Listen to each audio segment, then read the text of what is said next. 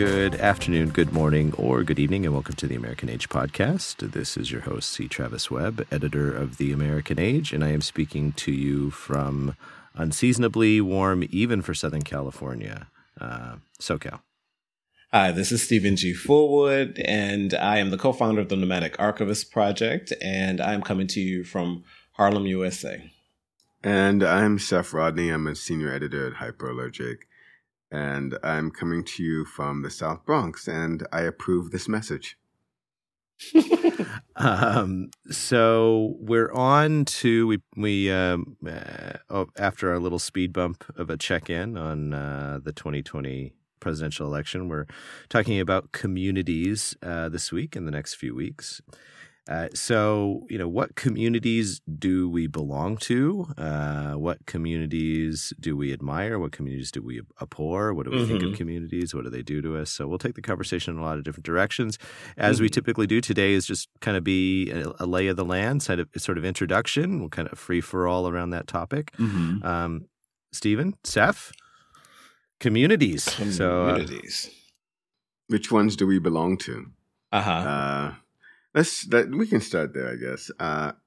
I'm one of the first things that occurred to me is the obvious one, which is I'm a black man, so I belong to the community of men and people who are considered black, and that's a political designation mostly. I'm also Jamaican, so my ethnic community, my geographic community, the place is the place where I was born. Or that's one of the ways in which I understand myself in the world. I'm Jamaican. I'm also very, very, very much in a particular kind of educational community. Is that right? No, intellectual community. Yeah, intellectual community. Which I suppose exists at the intersection of art and academia. And I'm very much part of the art scene in New York, the local community of artists, curators, writers, and the people who love and admire them and support them, or collectors. I should include as well by name. What are the? Oh, I'm part of a local community. Although, and this might be the tricky one for me. I'm not really, I don't participate very much in things that happen in Mott Haven, which is the record where I live in the South Bronx. My community is Mott Haven. And I looked this up the other day. It is, at least according to this particular YouTube video, one of the 10 worst neighborhoods in New York City. Aye. Yeah. But is there anything about this YouTube video that would be authoritative? Like why?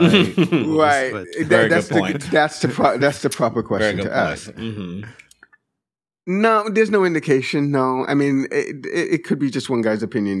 I think he has a series of videos where he evaluates neighborhoods and cities in the U.S. But to be fair, when the video started, I paused it for a second and I thought to myself, okay, let me guess where Mott Haven, because I know South Bronx is going to be on this list. Right. Let me guess where it is. And I was like, I said to myself, it's probably 5 or 6. It was number 5. Oh, okay. And the ones. So you were a source for this video. Kind of. I mean, I've lived around different places in New York, Upper West Side. Yeah, you've been around a lot of places. It's true. Yeah. Sunset Park. The ones that are the worst are no surprise. Brownsville. Bed Stuy. Bed Stuy, which is becoming very gentrified, but still. And there were a couple others that... Anyway, I don't feel very much part of my neighborhood. And I think that ever since I moved here, I've been actually rather conscientious about not being part of the neighborhood. That is, I don't hang out here. I've gone to eat at a restaurant that's maybe 12 minutes walk with my friend Len a few times. And then the last time was probably like a year ago. And then I realized I really don't like this place. That place, I should say. I have gone to see art here. And there are a bunch of artist studios that exist. Just a few minutes walk from me. And I've gone to them a few times. But for the most, other than that, I just don't do stuff in this neighborhood except work and sleep. Yeah, well, so this is definitely will set up, I think, an episode that we should talk about, not Mott Haven, but does your willing or unwilling participation in a community mean that you have to be a member of it? So, yeah, you know, I think there's some pretty interesting implications for that if we concede that, you know, so like you live in this neighborhood, and so I guess, you know, geographically, zip code, you're part of that community, but no part of you identifies with the community. You don't, as you said, really live in the community other than sleeping there, I guess. I suppose grocery shopping maybe as well, that kind of thing. Laundry. And then if we extend that, you know, to other sort of less specific geographic communities, political or sociological communities, there seems to be some less freedom around your ability to say that you belong or don't belong to that community. So you can, you can opt to not be a member of Mott Haven. You can't really in America opt to not be a black man. This is true. And so this is true. I mean, there's an interesting commentary about contemporary society in which you can disavow something that is far more concrete and existentially true, literally where you live. You can say you are not a member of that, and the culture creates a space for you to do that, right? You can disappear into books, you can do all this kind of stuff, but not the bullshit one, not the not real one, right? The not real one, you don't get to go anywhere, right? Without, I mean, you have to carry that one with you. I have a funny. Well, let's just say Rachel Dolezal, and let's just talk a little bit about her later. Let's talk a little bit about that later, because I think that's a good point. We can talk about her now. I do think I think it's a good podcast on its own, but I think there's something there to unpack, and I know Dolezal did that, but look at what I think you could, with a straight face, say, I am not a member of the Mott Haven community. And in most social circles, that comment would pass without serious critique. Not the other, though. You couldn't actually. We reacted, very strongly to Dolezal as a culture. The white community and the black community did. Popular culture as well. So anyway, Basically, they said that she was crazy.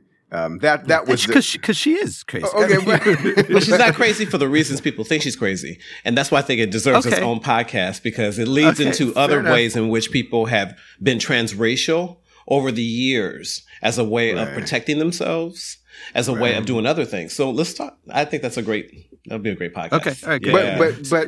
But to Travis's point, it's not like I can stand up anywhere in this country or another and say I'm no longer black. I renounce my membership. Give it up. But what you can do is, depending on the class of people you are around and the kinds of racial politics they have, you can disavow a certain kind of black politic. Do you know what I mean? And a certain kind of black politics, but I can't disavow being black. But not the 911 call, not the move out of that, not the don't nap in the dorm room call. Kind of thing, right, exactly. It doesn't. Right. I'm going to pull up that thread for a while. So let me just because there's been too many instances where I think it's really interesting to think about what the larger culture feels about you versus the way you feel about you, and so I think it gets at the heart of what the notion of community means for some people. But I want to hear what Travis has to say about the communities that he's a part of, that he feels he's a part of, both chosen and born into. Right. Okay. So, communities that I am a part of. I am... So I should preface this by saying I do not strongly identify with communities in general. Okay. I'm not saying I don't belong to them. I'm not saying I'm not saying that that I float above them or am not, bound by their mores, but I definitely don't think about them in concrete terms. Maybe I do subconsciously. Okay. So I am a peripheral member of the academic community. I still go to conferences. I still present papers. I'm working on another academic essay right now. Okay. So, but, you know, I don't, the main markers of that community either having or pursuing a tenure track job mm-hmm. or identifying myself by my lack of a tenure track job. I mean, these are really strong markers for your position in that community. I just don't engage with. Mm-hmm. So it's, I'm not pursuing a tenure track job. I don't want a tenure track job. I don't want to do the things that are necessary to get one. Mm-hmm. No, I'm not saying I could just go out and get one. They're incredibly, you know, it's like hunting, you know, a gazelle with a knife kind of thing. Uh-huh. I mean, it's not an easy thing to do. So, mm-hmm. So I would belong to that community. I would more strongly identify with kind of a trans-historical community of intellectuals. Mm-hmm. I consider, and so I'm going to qualify this and say that I know this sounds really pretentious. You always qualify the shit out of everything. Yeah, we're going to think what we think, but I appreciate your framing because then that gives me, it's like, where do I go around the circle? Where do I go in? You know, so I'm good. That's right. That is right. It's like my Aikido defense or something like that. Right, exactly. So, I didn't see it as a defense. I see it as a frame. It's like sometimes, you know this. You see it as a, I'm sorry, Stephen, it was crosstalk. I didn't hear you. You said not as a defense, but what was the... As a frame, because... As a frame, okay. But also sometimes it feels like invisible ink becoming visible when you're talking, because then you're saying, this is the way you should view it. And I'm like, okay, no, but that's great. And then I'll figure it out, you know, so yeah. Go ahead. So, Stoics, philosophers, writers, artists, people who have been amazed and terrified and articulate about being alive. I identify with that community of people who I think to a man and to a woman don't ever really feel like they fully fit in with the people around them. And maybe shouldn't actually feel like they fit in. You know, that's probably a different commentary. I suppose I am part of a... economic, middle-class, aspirational community, right? I mean, I run a small business, and my aspiration is for that small business to become a big business and to have capital at my disposal to champion projects and things that I believe in. Mm-hmm. So I think that pretty firmly, you know, puts me in the bourgeois, you know, class, as if you're looking at it from a Marxist point of view, and, and my commitment to material culture and building a material culture. I mean, what I'm trying to think, like, sort of what, I mean, I guess it's extended family. I don't know if that really counts as a community, though, because those are relations. So I don't know if that would technically qualify. I thought about it. I think it does. I think. Okay. Yeah, I think so. For the very reason, you know, your family is a community. Who supports you? Who do you identify with? What kind of role do you play in that community? So I thought I was having the same issue around family as well. Or not same issue, but just some questions about it. But I think it does. Yeah. Okay. So if we're saying that qualifies, then obviously my extended family, my immediate and extended family. But for me, extended family is something different than I think for you, Stephen. So my extended family doesn't extend very far. Okay. I mean, I do have an extended family in Germany, and then I have relatives in Arkansas, and you know whom I love, and you know I wish well, but don't have regular or consistent contact with. Don't even necessarily know what the latest in their lives is. Do you consider your in-laws as part of that community? I do. I do. And that's a difficult, that's a challenge and a practice for me, like something that I actively engage with and work on. And Steph is smiling because he knows what Stephen and Steph at the same time, but because I have had these conversations with you over the years, and I know how your mother-in-law and father-in-law are as human beings, and have spent some time with them actually, and around your wedding specifically. And I know that I know what their politics are like, and I know how delicate and considerate you are when you are around. I mean, there's a lot of emotional and intellectual jujitsu, frankly, you need to do around them, and when you represent your experience with them to us, and I imagine to other people. So Yeah. So here's a great, this is actually, I think you touched on something really poignant for me. And this is a great example of where I would willingly feel constrained by that community. I would guard what I would say in this format about them, okay, which is what I suspect belonging to a community means, part of what that means. Mm-hmm. I would not guard what I would say to the both of you in private. If we were off the air and this is us over breakfast or drinks, I would have very different things to say than I would have to say in public. So in that way, I very much do feel like a member of that. And I suspect that that's what part of what being a community is, that there are levels of disclosure that I'm willing to make depending on the on the format.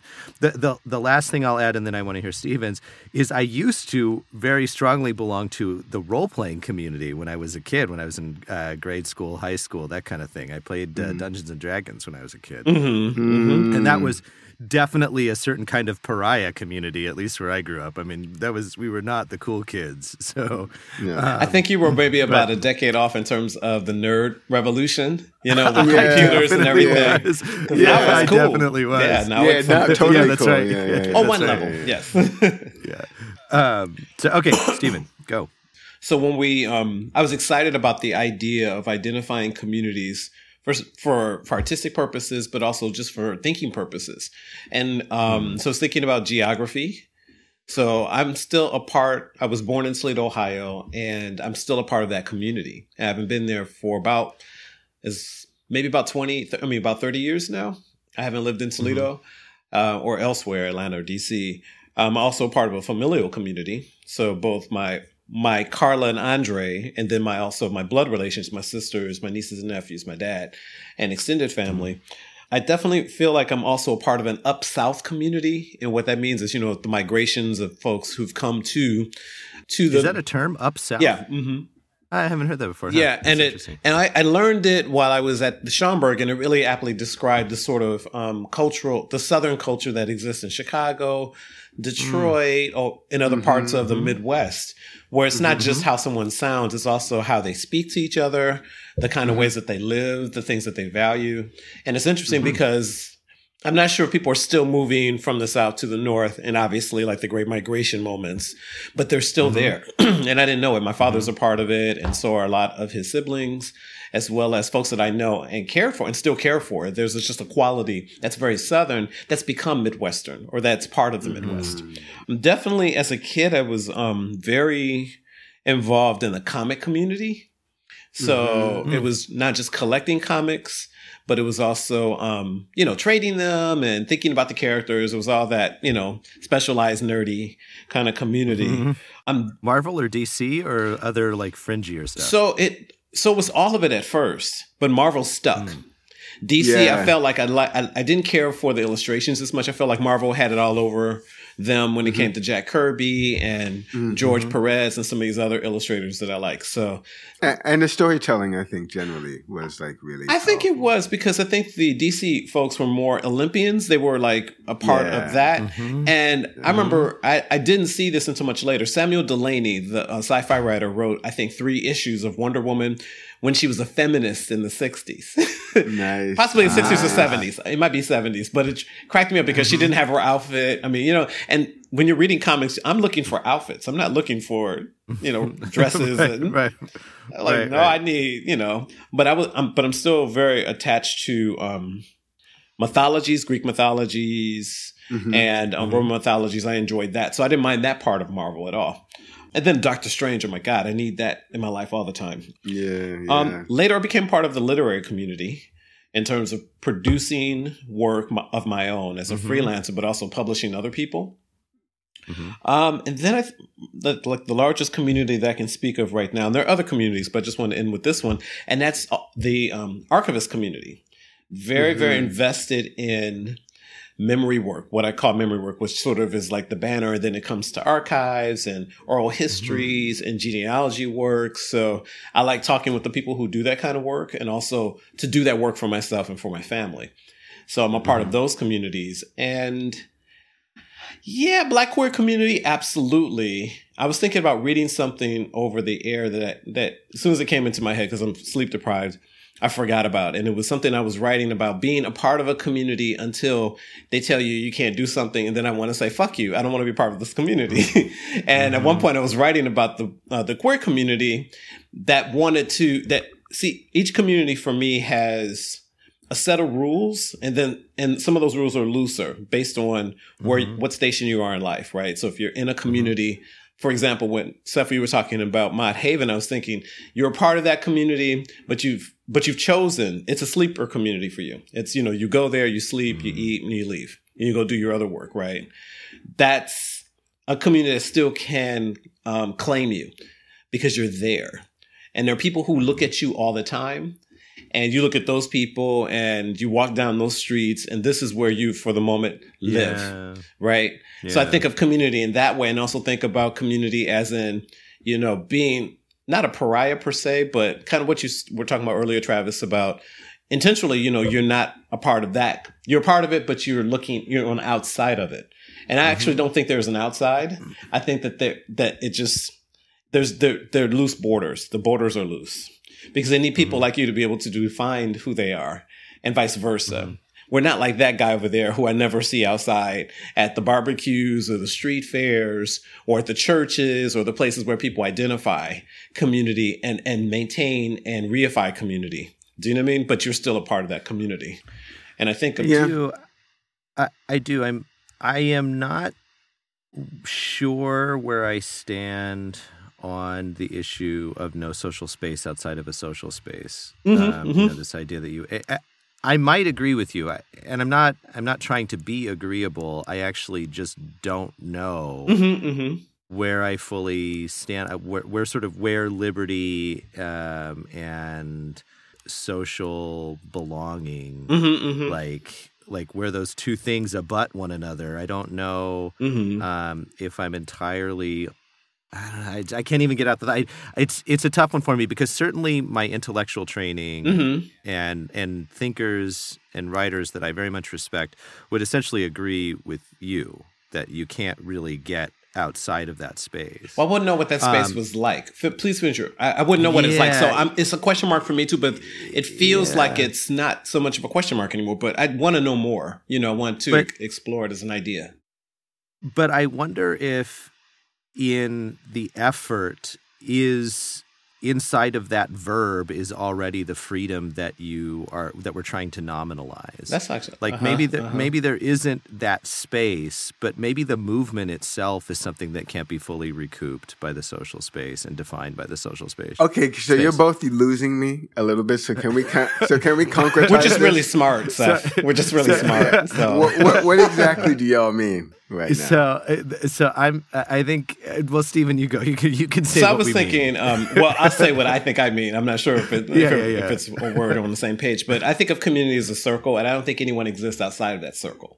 I think that the thing that makes that community are the various people who play the parts. Even though that person or people might feel like they're not a part of that community, they shape that community. You know, so I don't know if there's an outside of a community. Essentially. What about the people who are like renunciates or the people who have decided that they want to live in caves by themselves? Well, this is the crux stuff. Well, I think that's something else. Example. But that's something else for me. Actually, I know. I think Seth has gotten to the heart of kind of what I was struggling with. Okay, please finish. I just wanted to affirm. Oh, just assume. So thank you for saying that because I think of the pariah and I think of the people who live outside the community that other people consult, like seers or people who are just here but they know that they're not that, right? And this is one of the ways that people are able to reaffirm that they are not something else or that they're part of a community, something sort of normalized. But that person is like, it's almost like I think about orbits around the planet, right? You know, in terms of moons or asteroids or whatever, they're still a part of that system. And the system for me is community. Oh, I see. So they orbit it, even though they may not be on the planet itself. Exactly. They're in the planet. So let's be concrete about this. So would you say that someone who's homeless and who basically, let's make him male, lives on the train, and, or rather lives outside and only comes inside to sort of sleep on the train or in various public transportation depots, that sort of thing. Like, you consider them still part of the New York community? Absolutely. Even? Absolutely. Okay. I mean, I get that. That does make sense to me. But during this conversation, the line from the Stevie Wonder song keeps coming back to me. And Stevie Wonder didn't invent this. He wasn't the first person to say it. But I think it's an as. He says, so when you say you're in it but not of it. Yes. Yes. That's... Yeah. That just might be... in it... Mm-hmm. To be in the world, but not of the world. That's right. Benjamin. That's Benjamin. Right? Okay. Yeah, okay. But there wouldn't be Stevie Wonder interpreting Walter Benjamin. I love it. Yeah. Well, and I think who that's wrote, so us. What is it? Baudelaire, Flowers of Evil. He said. I mean, in the essay he writes. Say he's talking about modernity. He talks about the same thing. So I guess Baudelaire before Benjamin. Either. Okay. Mm. Okay. I actually think, Seth, you've conquered. Concretized. Sorry, did too many syllables there. Concretized the issue. That is exactly what I mean, or what I was trying to say, as far as like kind of the antipodes, the periphery of the community. But where the thing that I'm not sure. Okay. And I understand Stephen's description of it. And I think I'm closer with you, Seth, on your not being sure about it, because the example I would give is this.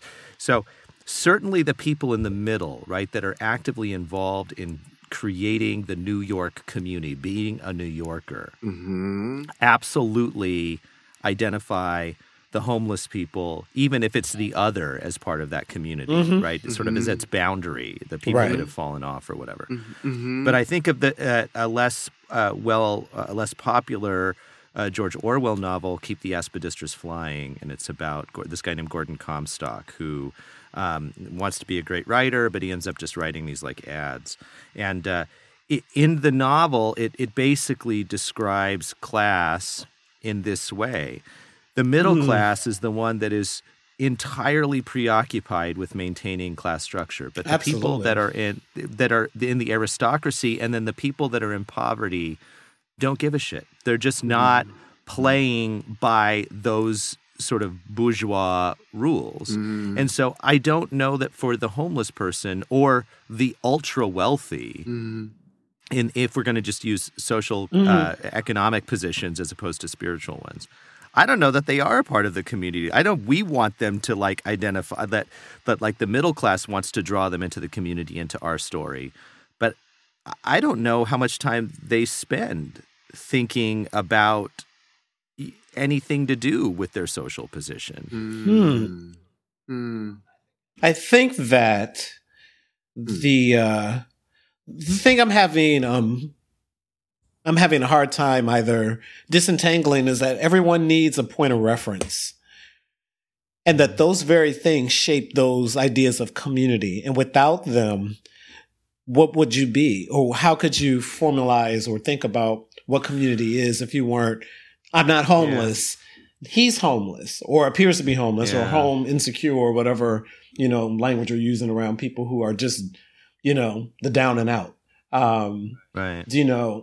Like, I'm trying to think of something a little bit more on the ground rather than planets and asteroids and moons. But there's something interesting to me about you. Who would you think you were if you didn't know you weren't that?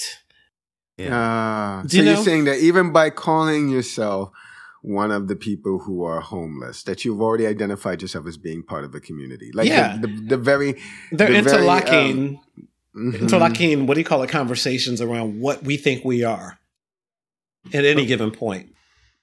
So I can go with you. I'm with you there. Like, I mean, let's use in the homeless example, like I'm the guy without a coat, right? Like my neighbor's got the big coat. Right. I want that coat.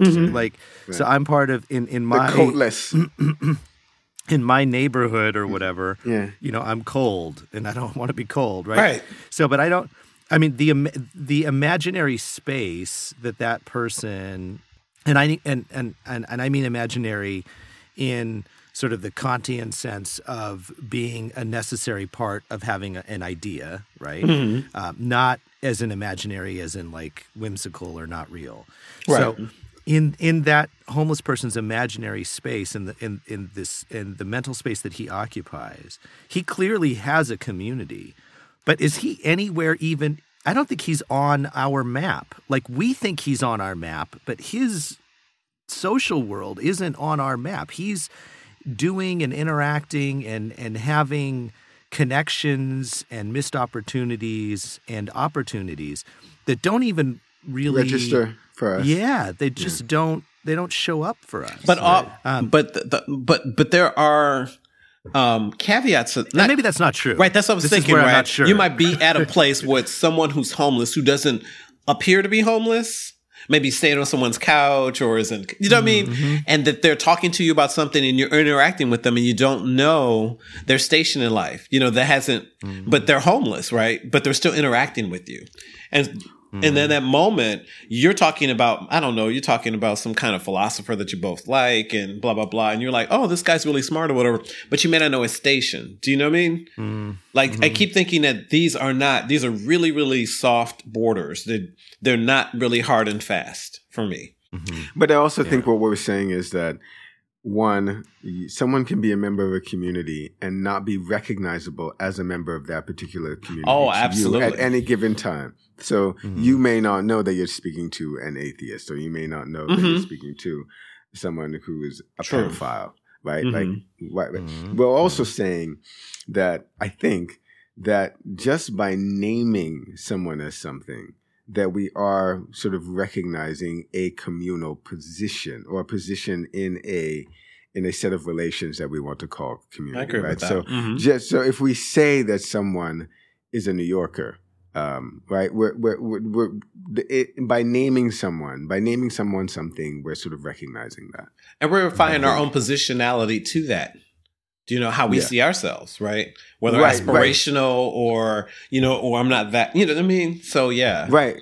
And I think we're also saying that communities come into what one of the ways that we may recognize our own community is when we come into contact with those and others and we recognize their status as other, or our status vis-a-vis them as other.